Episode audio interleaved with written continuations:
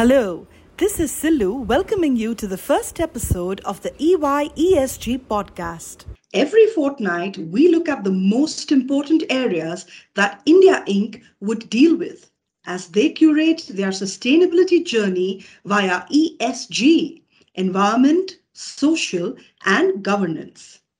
To give you a brief background and to sound well prepared for this podcast, SEBI launched the new Business Responsibility and Sustainability Reporting, which is the BRSR framework, in May 2021 to replace the existing Business Responsibility Reporting, which is the BRR framework, and to address the need to extend and enhance the ESG disclosures in India. The guidelines were applicable to the top 1,000 listed entities for reporting on a voluntary basis for FY 2021-22 and currently in FY 2022-23 it is mandatory for them.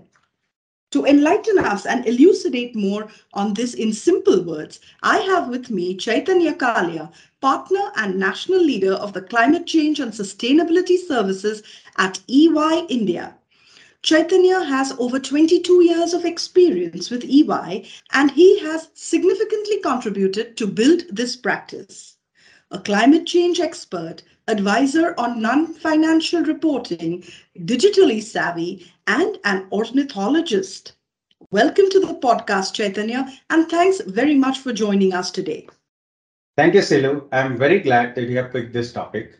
It is very relevant, extremely important, for all the large organization and at the same time, it is significantly relevant for the investors as well. Absolutely, Chaitanya. Let me start with the most basic question. What is included in the BRSR norms? And how are they different from the corporate social responsibility reports or the BRR guidelines? What BRSR norms are today is to disclose organizations' non-financial performance. Non-financial performance is a very large subject, as you can imagine. Therefore, CSR aspect, even the BRR aspect earlier, which was mandatory, all are now included within BRSR. Although the regulations related to CSR would remain as it is, the BRR is getting replaced by the new Business Responsibility and Sustainability Report this is how it is going to be. But as you asked me simply put, I always say that this, these are all about disclosing a organization's non-financial performance. Chaitanya, how do the SEBI BRSR norms compare with similar reporting norms that have been mandated in other countries, especially developed countries? Would you care to explain that, please? That's right, Silu. The BRSR, the way it is defined, it has used several of the established global framework at that point of time. The, the people who have drafted these BRSR framework norms have done a very good job. They have looked at several of them. And now it is, you know, all encompassing a very, very detailed framework. Uh, another point was how it differs or how it relates with similar norms in other countries. So one thing is that it is very detailed. Therefore, whatever is happening in other parts of the world is also getting covered for us in India. But at the same time, there is a key difference if I compare to some of the developed countries such as in US. US is following a sector specific disclosure now. For example, for a manufacturing sector, the set of disclosure required would be different than, for example, a services sector or a IT sector. Whereas BRSR in India, it is one size fit all. So one, one kind of a disclosure norm is applicable to everyone. Now there are both views and counter views on that. What I understand, BRSR is going to be part of the annual report.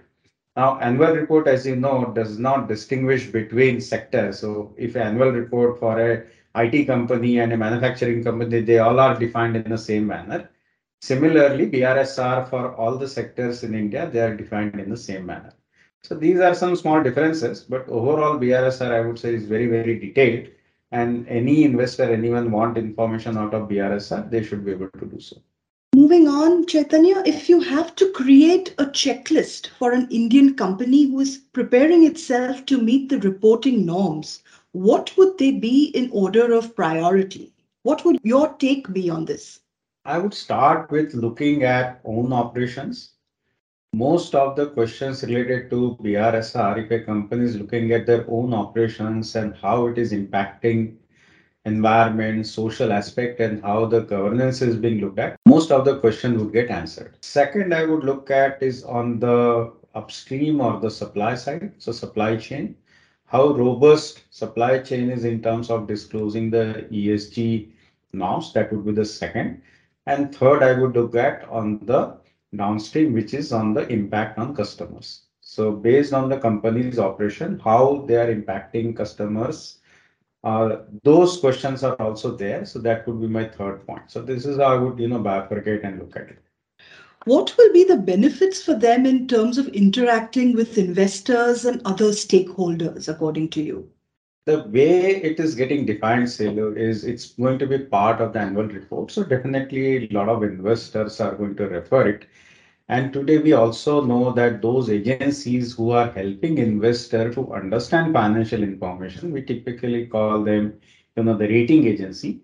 They are also looking at both financial and non-financial information separately, sometime together as well.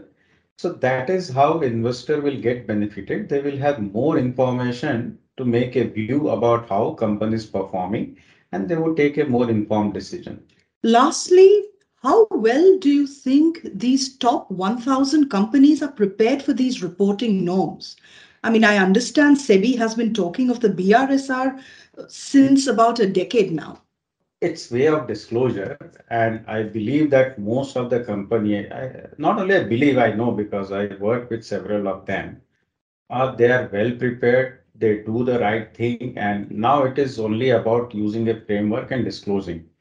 I'm not saying that it all will be 100% aligned to the t but as a philosophy as a right way of doing things most of the companies are not going to face very very significant challenge but at the same time, you know, some of the areas when they are talking beyond their own operational boundaries, such as for the customers and suppliers and supply chain, I think some more work would be required. Otherwise, most of the companies, I believe, are well prepared to give more information to stakeholder at large, investors, customer, etc.